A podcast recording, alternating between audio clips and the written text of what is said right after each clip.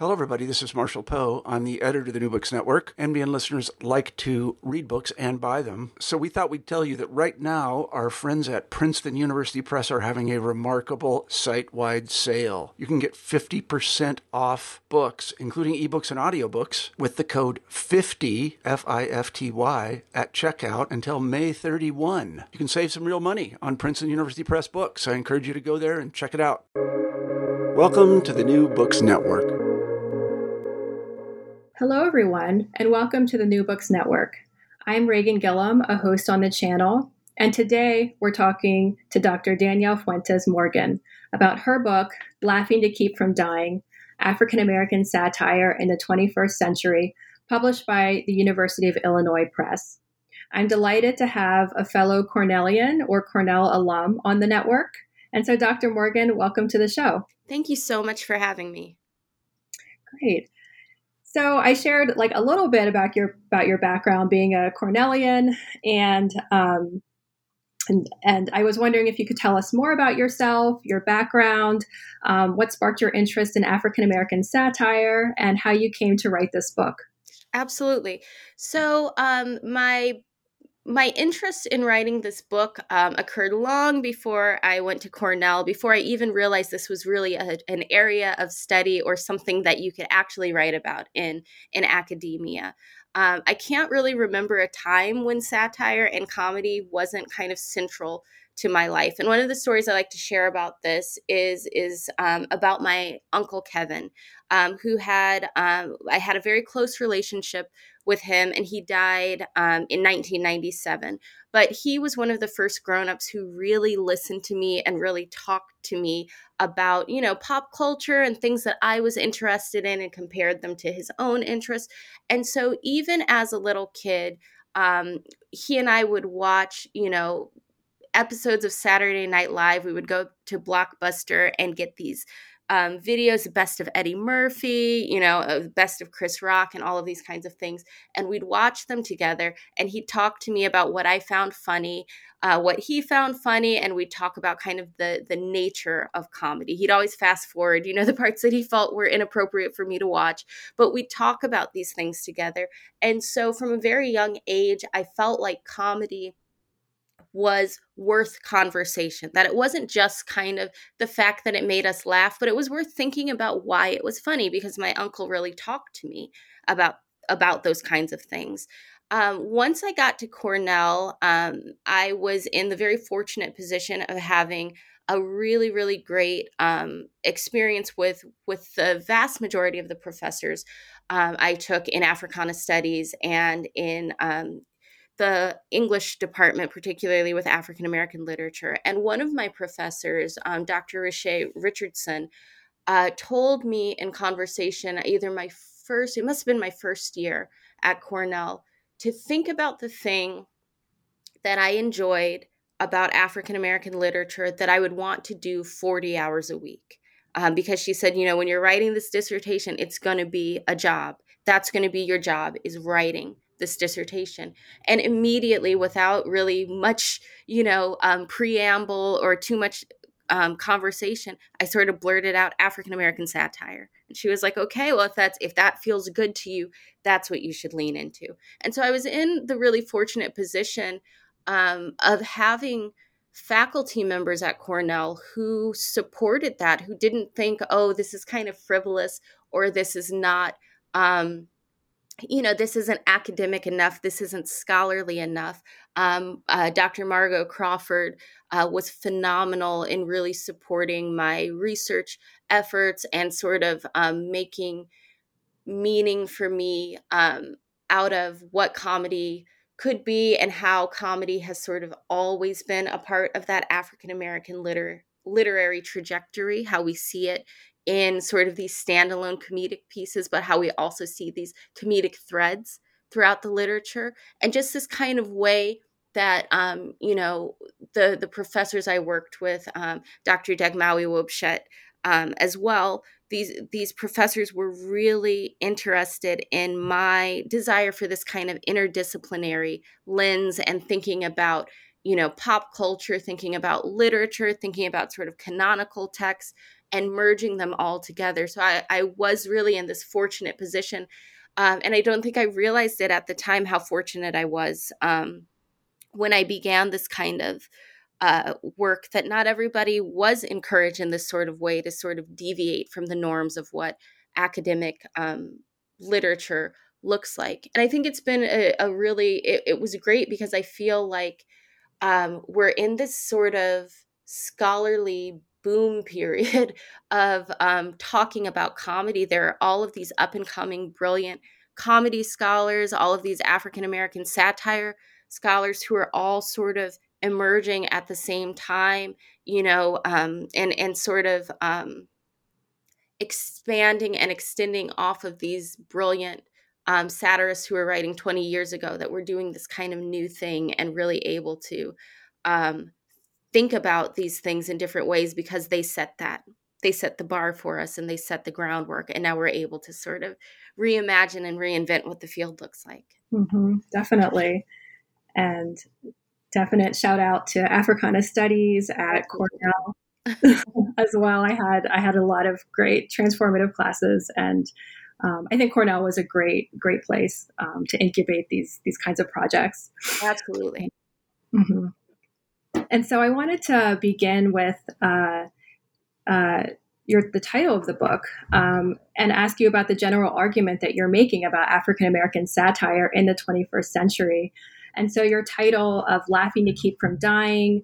Um, and your argument, it kind of casts satire as a space for Black selfhood or an expression of Black interiority. And satire is also a survival technique in that it, it keeps us alive. Um, and so, could you talk about this argument about the relationship between satire, Black interiority, and survival? Absolutely. So, when I started thinking about a title, I kept coming back to what Langston Hughes and others have called laughing to keep from crying. This sense in African American cultural traditions that we often make jokes to prevent ourselves from sort of um, having to bear the entire burden of the sadness and the trauma of life. Um, within the 21st century context, I was really um, drawn to the fact that these comedians and satirists are um, still making these jokes sort of in the midst of Black Lives Matter, where we're just trying to articulate that our lives matter, something as simple as that, right? Seemingly simple as that, just to say that something matters, to say someone matters. Um, and so I wanted to extend what Hughes, I wanted to extend what Hughes and others have talked about, which is this idea that, um, you know, we use comedy as an actual survival technique and that we've always used this. So for me, laughing to keep from dying um, does three things. It creates laughter, that we are laughing about these experiences, but that the laughter highlights trauma.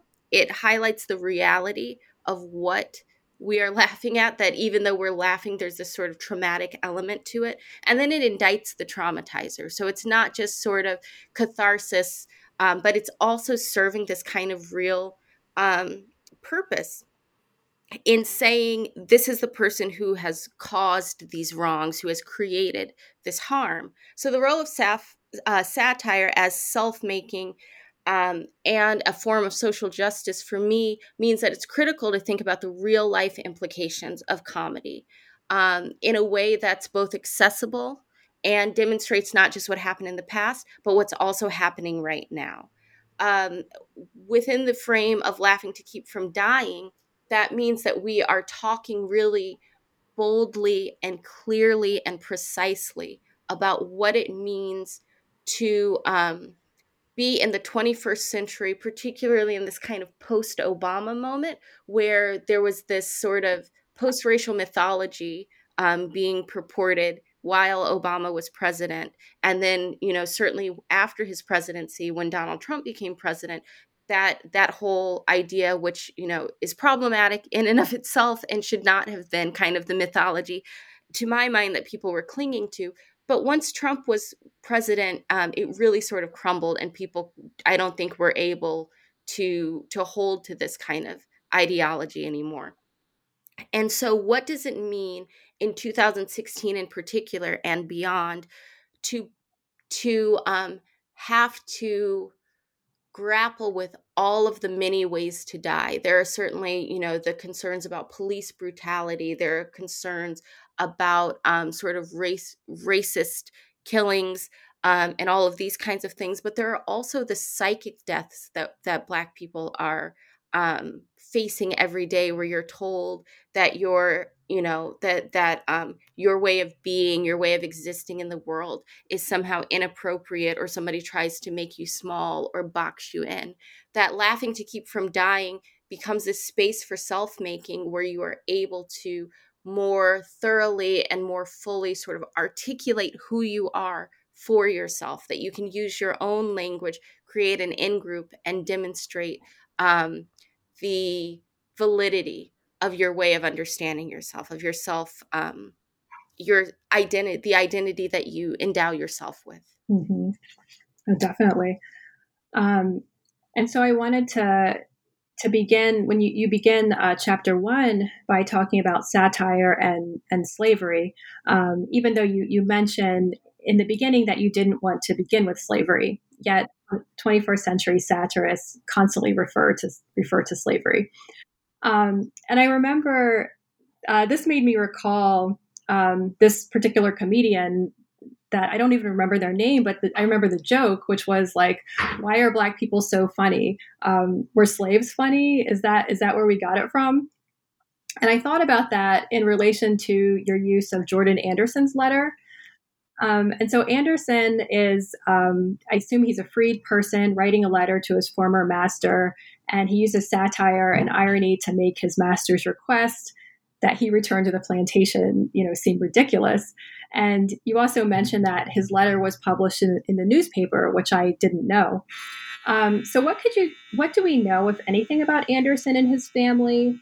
What does Anderson's letter tell us about satire and slavery and how African Americans use it? And you know, what did you make of his satirical tone? Yeah.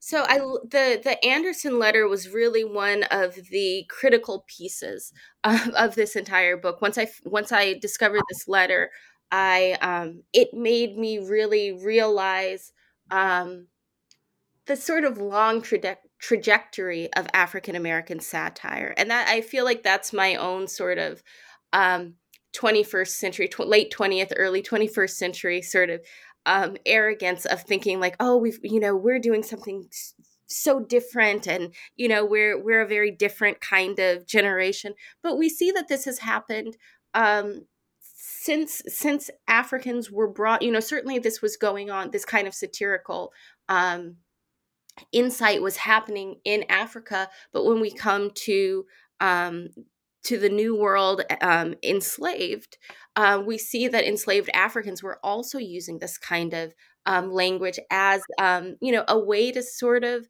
articulate grievances and articulate trauma with plausible deniability that you can sort of throw up your hands and say, oh, it's, you know, it's just a joke. Knowing nothing, of course, is ever just a joke, but you have that sort of protection and you can play into the, um, the beliefs that that these uh, slavers wanted to have about enslaved people. Oh, I'm just too, you know, I I didn't mean anything by it. I'm not clever enough to have come up with something offensive. I was just talking. It doesn't matter. So when we think about Jordan Anderson, you know, census records show that that he and his family existed, and this wasn't fiction. This is these are real people who wrote this, um, and I think that's really critical here because we often hear people sort of disparagingly say like oh that would never be me or i would have fled i would have started a rebellion they could never enslaved me i'm too you know powerful i'm too like self-assured um, and i guess that's you know it's a sort of comforting mythology a lot of us hold on to to imagine that you know the enslaved were some how just like lacking some sort of revolutionary quality that you yourself have right mm-hmm. but it's it's super disrespectful to think that and it also it's just not true um, and what anderson's letter does for me is to show this kind of revolutionary tone in writing that he uh, what's so special to me about that letter is the fact that he's making these kinds of jokes with plausible deniability telling his his former master you know of course i'll come back to the plantation and work if you pay me, and if you pay me all of my back wages for the entire time I was enslaved, and you pay my wife all of her back wages. And then he sort of breaks that comedic lens and says, you know, I would rather die and starve than have what happened to some of the women on that plantation at the hands of your sons um, happen to my daughters. And then he moves back into that comedic lens to sort of offer himself that protection. But this is hugely, this is incredibly brave.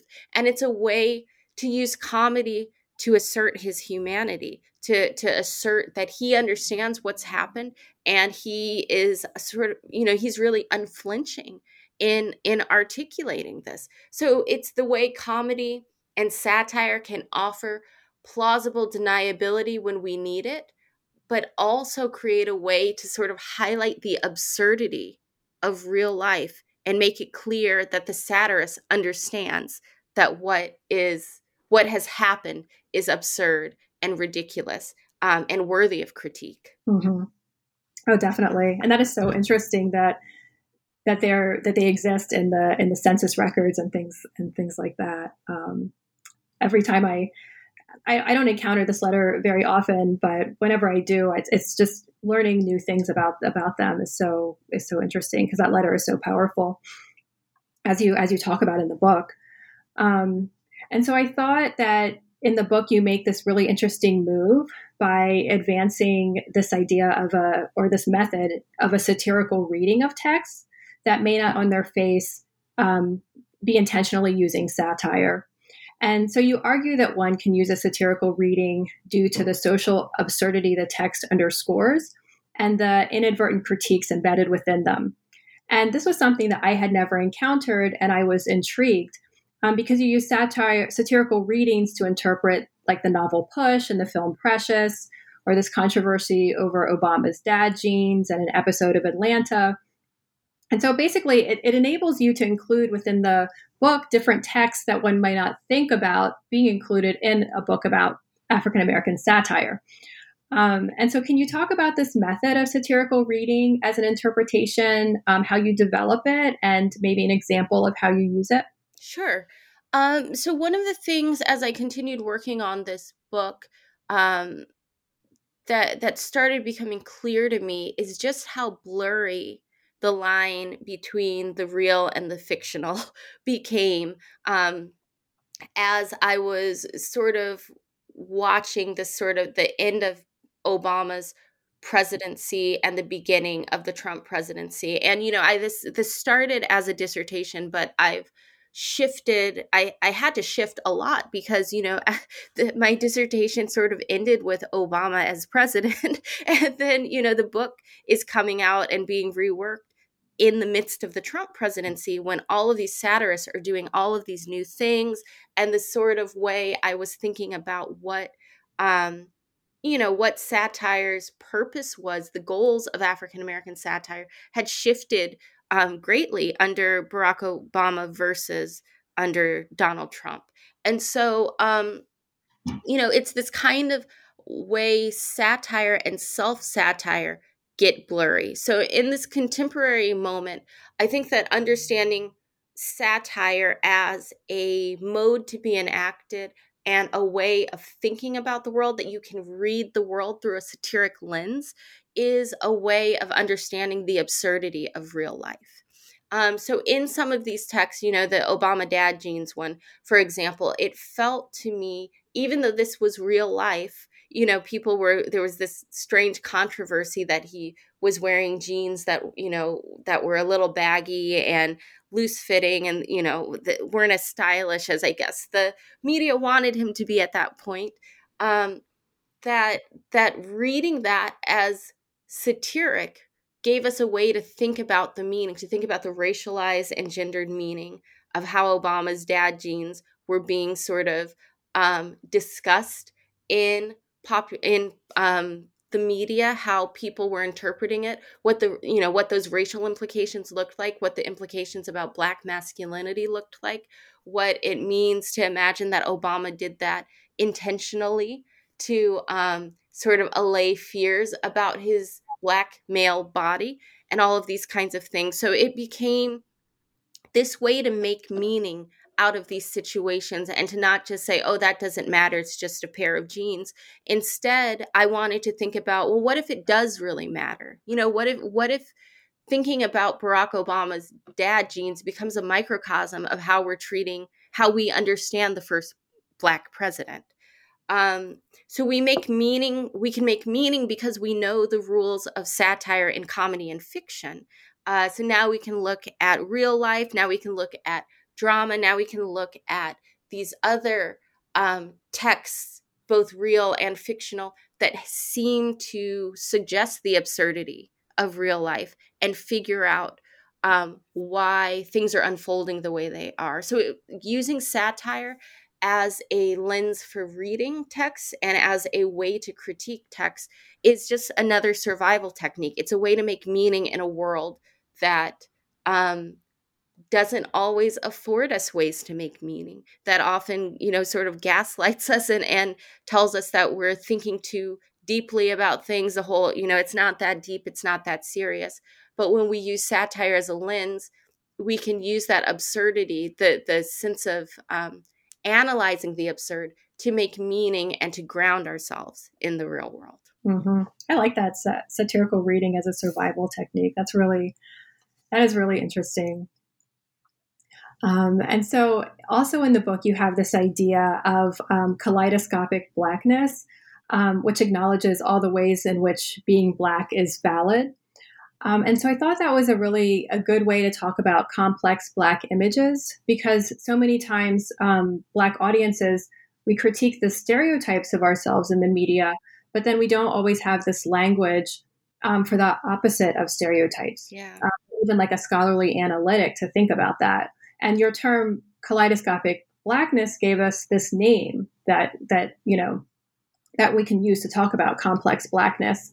Um, and I thought, you know, you talk about insecure in the book, um, the the television show, and you call it, you know, regular Black people living their lives. And I thought this was maybe a, a really interesting example of kaleidoscopic blackness.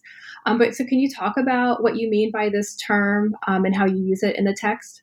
Absolutely. So kaleidoscopic blackness is kind of my shorthand way of talking about the the fact uh, you know and I think you you said this so so beautifully already that there are just there are lots of ways to be black and they're all valid and there are lots of ways to understand your own blackness this is something that black people have always known right? Like we we've mm-hmm. always known that there are lots of ways to be black and that stereotypes don't hold and that you can subscribe to the stereotype if you want or you can push back against it you can disregard it all of these kinds of things that your blackness is your blackness. Um, but what kaleidoscopic blackness really does is give us a short way of talking about it and it pushes back against the monolithic way blackness is often portrayed in the mainstream one of the the reasons I love Insecure so much is because it does such a really great job of showing a variety of black women and black men who are, you know, who understand and perform their blackness in different ways that are all authentic to them. And what's important about that is that they are friends, and you don't have this kind of episode where somebody's blackness is being questioned or where you know somebody isn't black enough or isn't really black or anything they just kind of recognize like you do in your black friend groups that there are lots of ways of being black and that they all work together to create a black social sphere one of the things i love also about insecure is that you know we are moving that that what Issa Rae does, and we've seen this in other TV shows as well. Um, Living Single is one of my all time favorite TV shows, and I think it does such a beautiful job of this, where you've got people who would normally be the, you know, the kind of one black friend. You've got them as friends together, and they're not just friends because they're the only black people that they know, right? It's not sort of I'm going to be friends with you because there's only two black people in in our work group. They're friends and they're black and their blackness matters, but it's not the only reason that they're friends. And I think we see this when we see, you know, in the earlier episodes with Molly at her law firm, when we see at, at her original law firm, when we see um, Issa at We Got Y'all, when we see these women sort of navigating what it's like to be um, the black friend or the black person or the black lawyer, the black employee, and then retreating from that into their friend group, their black friend circle, uh, where they can just kind of be, where their blackness is there, but it's not meant to sort of um, be the only way, the only way that you can understand them. So it's that blackness, um, that kaleidoscopic blackness allows us to think about all of these different facets and ways of being black and how they work together. Mm-hmm. And so, um, satire is a notoriously um, tricky genre, yes. in that the audience may not get the joke, um, or they may laugh at the wrong thing. Um, and I, I, think there are myriad ways in which they satire can backfire. Um, and you bring our attention uh, to the ways that satire can maybe fail in, in its in its inability to offer a liberatory move towards social justice. Um, and so every every satire is not one where we're laughing to keep from dying. Um, and so, what satires um, don't produce this this sense of social justice? Well, one of and I I talk about this one specifically in the book, but I think it's one of the best examples, especially because the satirist himself has also talked about why this joke didn't work. Um, so the Chris Rock joke from the 90s that was inwards versus black people is kind of infamous for for failing. He makes this joke where, you know, he he's he talks about the difference between uh, people who are the inward and people who are black people and how he hates people who are the inward and and sort of um sort of pushes them into this kind of stereotype of um, derogatory blackness, where black people are just sort of, you know, the more regular black people living life kind of mm. ideology. Um, but by his own metric, he says later on that people misunderstood the joke and it did more harm than good, that it gave people a way to um, think about using the N word basically um, and saying, hey, Chris Rock says there's a difference. I'm not talking about all Black people, I'm talking about these Black people we disparage. So it's okay. Um, and this is exactly the thing that it's why satire is so tricky because it can ultimately do more harm than good if it's misunderstood. That kind of joke told to Black people, to an all Black audience, might still be super problematic, but there's a sense of understanding.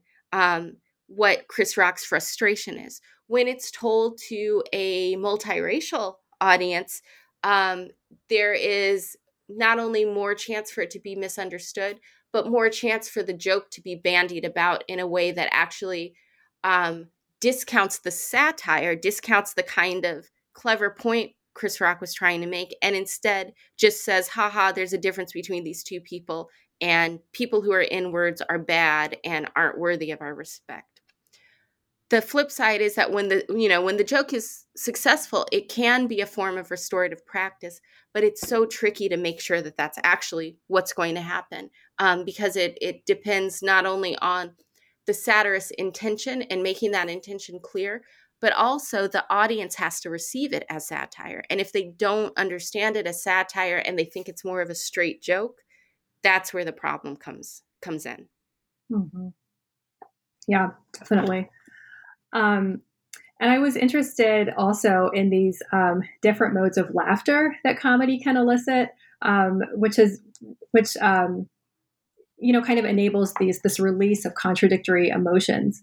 Um, and you have this idea of revolutionary laughter throughout the book, and that made me also think about Bambi Haggins, who has this idea of laughing mad, which is to vent anger through the mode of laughing. Um, but you know, your idea is, is different in that it emphasizes laughter that inspires um, delight and and sorrow in the pursuit of social justice. And so I just thought this was interesting. There's these like different registers of of laughter that we can parse. Um, and how maybe this laughter could also be tricky because one can laugh and not get the joke, as, as you just talked about, or it can be difficult to discern different forms of laughter. Um, so, could you talk about uh, this idea then of revolutionary laughter? Absolutely. So, revolutionary laughter is the idea that um, that our laughter matters because it's an acknowledgement of our in-group belonging and of our black interior self. So it's it's we laugh because we get the joke, because we know who the joke is about, and because we recognize that other people um, within our group also get the joke that that we are all laughing together Um, it's kind of within the context of sort of the black black cultural experiences. This is like a big it's like a big inside joke right? That everybody sort of gets it and understands what is being um why this joke is significant. Um, and what this really means is that we know who we are despite mainstream narratives that might try to diminish or diminish who we are or say that we're something different or even try to appropriate our stories.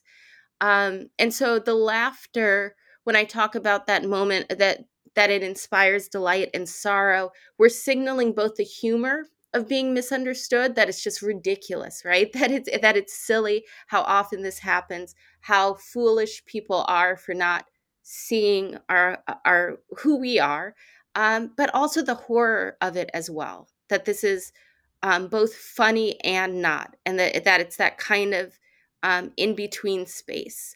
Um, and I think even more importantly, perhaps, is the fact that it creates this space where uh, we can connect with others who also recognize the ridiculousness of being misunderstood and being marginalized in this kind of way. That we um, that it opens up this black interior space where you can be yourself for yourself and be your true authentic self, and also creates a space where you can make connections and form connections with other people who are also being marginalized in in similar ways. Um, and that's where the real work of revolution um, and reclaiming and restating your own identity can begin. So it's this sense of being your own individual self but also being a part of this kind of black collective experience that i think is really critical and the laughter opens that up. It allows us to see um, it allows us to see the silliness of being misunderstood. It also allows us to see the the danger of being misunderstood.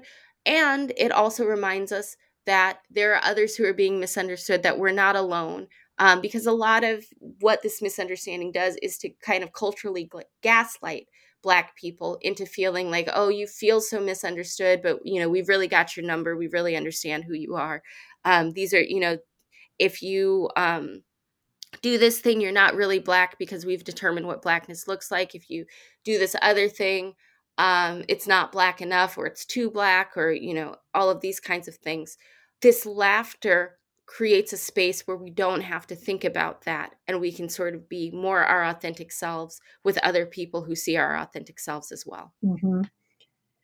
and so um, i wanted to transition um, from um, talking about the i guess the ideas in the book to to to writing the book or um, so i had this question about scholarly writing about satire. And so, speaking of laughter, um, as I was reading the book, of course, I found myself laughing out loud, um, you know, usually because of the funny examples, which is not very common for an academic book, but actually makes but makes it a very enjoyable read.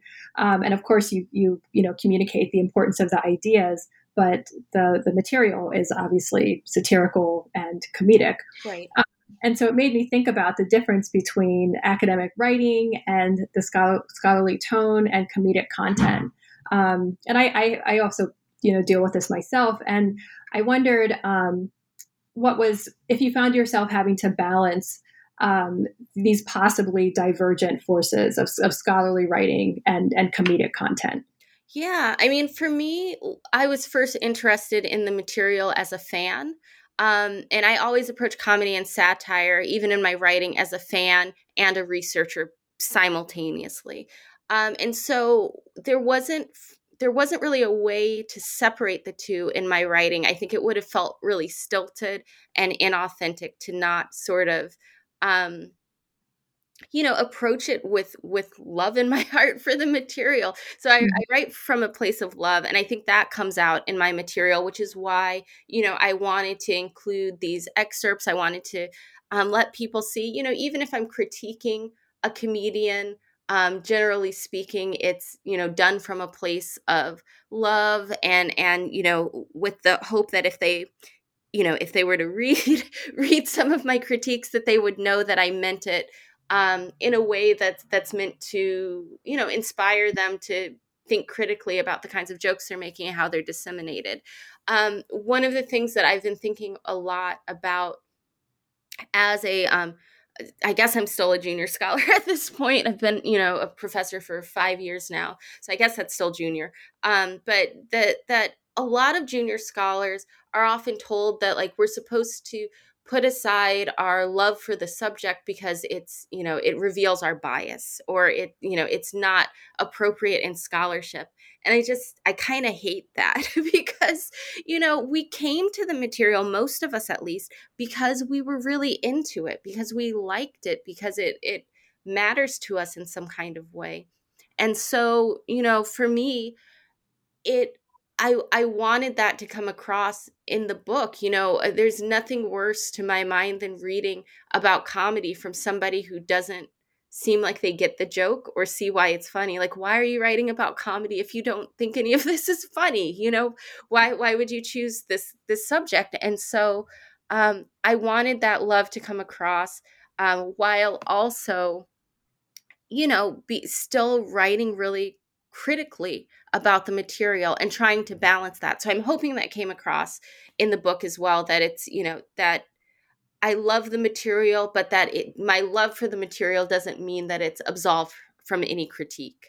No, that definitely, definitely came across. Okay. Um, yeah, and you definitely have these uh, very, you know, like you said, loving critiques where you do hold people's, you know, feet to the fire um, which is which is great because you know you're because you're making this point about you know maybe their jokes are satirical, but they're not you know necessarily um, like you say laughing to keep from dying or you know leading us down the road of like liberation or social justice. Right, right.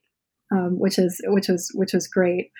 Um, and so as as you were talking about writing, um, I was also I wanted to ask you about, and you, you, kind of mentioned this a little bit earlier, but maybe you want to expand upon this process of turning your dissertation into a book.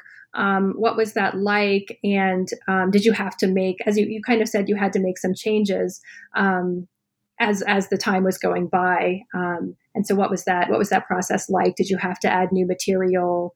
Um, uh, just can you tell us about that? Yeah, absolutely. I mean, I would say only about 40% of the book something like that um, made it made the cut from the dissertation.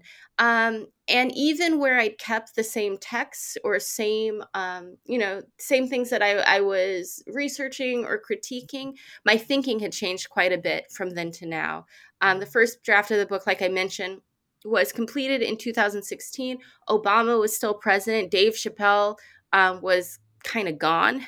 At that point, he wasn't doing comedy. By the end of 2016, Trump was elected and Chappelle came back um, and was host of Saturday Night Live. So I had so much new that I had to really do. Um, and at the end of 2016, the beginning of 2017, was kind of this um, return to satire and thinking about um, the satirical way we were trying to cope with um, sort of national upheavals, the kind of overt uh, national upheavals. Um, the chapter um, on Get Out and Insecure, for example, was entirely new. Um, mm. was was completely new, um, and it it felt really necessary to include that. And the conclusion about Dave Chappelle and his return and um, his you know being on Saturday Night, Saturday Night Live and being on um, having his Netflix uh, stand up specials and all of these things. Um, those felt it felt critical to have if I was writing about the 21st century and I was making these kinds of post Obama moves, I felt um, a sense that that it needed to be as up to the moment as possible. And so I was really, I mean, I was revising things up until really, you know, and adding new materials up until like the moment I was handing it over to the publisher um, for for their, you know, critique.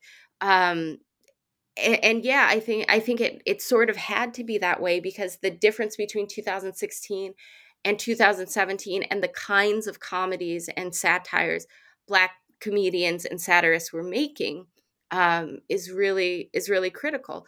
Um, and just from a sort of fundamental level, the beautiful thing about writing a book rather than a dissertation is that you don't have to do quite so much preamble of talking about you know everybody that you've ever read in your life and why your you know argument is valid because a book doesn't require that whereas your dissertation committee wants to really see that you're like engaged in the literature. Fortunately in a book you're able to use endnotes and asides and things like that to make those kinds of points but the book allowed me to really dig into my own analysis in a way that you know that that's not sort of the nature of what a dissertation does.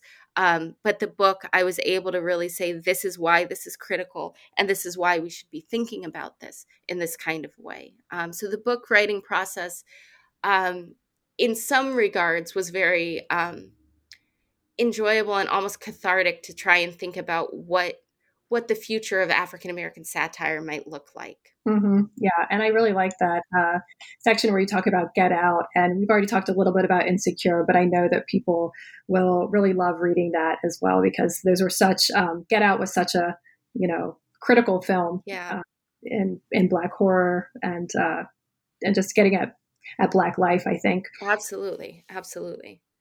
And so you mentioned that you know you are a professor, um, and uh, still, I guess, a you know junior junior scholar.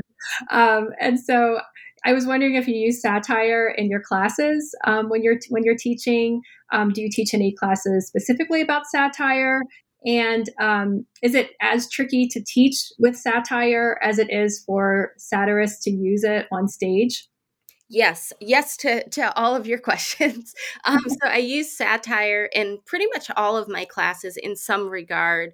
Um, but particularly, you know, I teach a course on African American comedy where it, as I've continued to teach this course, um, it's gotten more and more about satirical content and reading things satirically.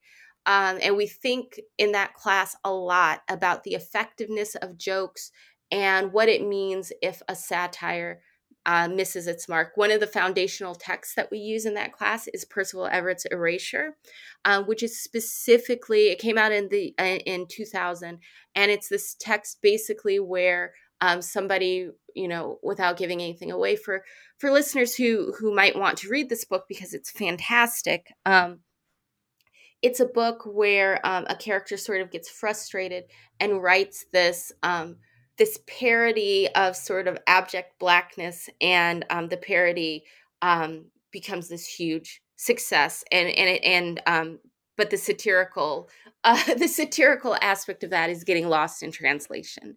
Um, and so we're thinking uh, we think a lot in that class about what happens when satire misses its mark what it means you know up to the moment um, when these comedians are create like what it means to be in this sort of uh, African American satirical boom period right now.